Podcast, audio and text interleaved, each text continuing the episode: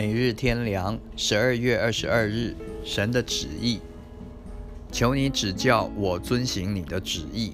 诗篇一百四十三篇第十节：宇宙间只有一位主宰，他按自己的意思统管一切，凡与他的旨意不合的，就不能存在。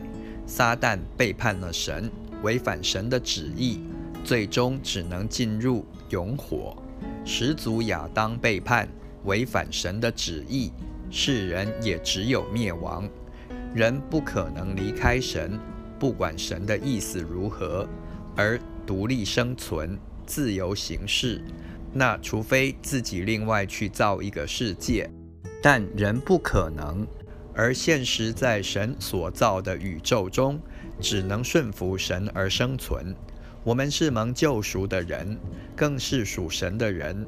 从今到永远，只能在神的旨意里生存，这是神救赎的目的和我们当尽的本分，并且在神的旨意以外也是行不通，是不可能实现的。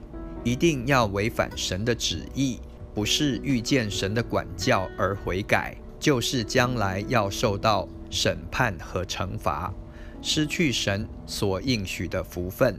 受到该受的报应，所以信徒一生没有别的路，只有遵行神的旨意，而不能再走自己的道路或跟随别人。想在神以外得到什么好处，是幻想、自欺。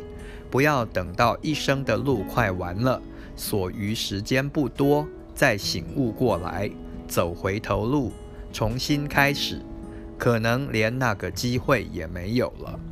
所以，还是趁现在立刻回转过来。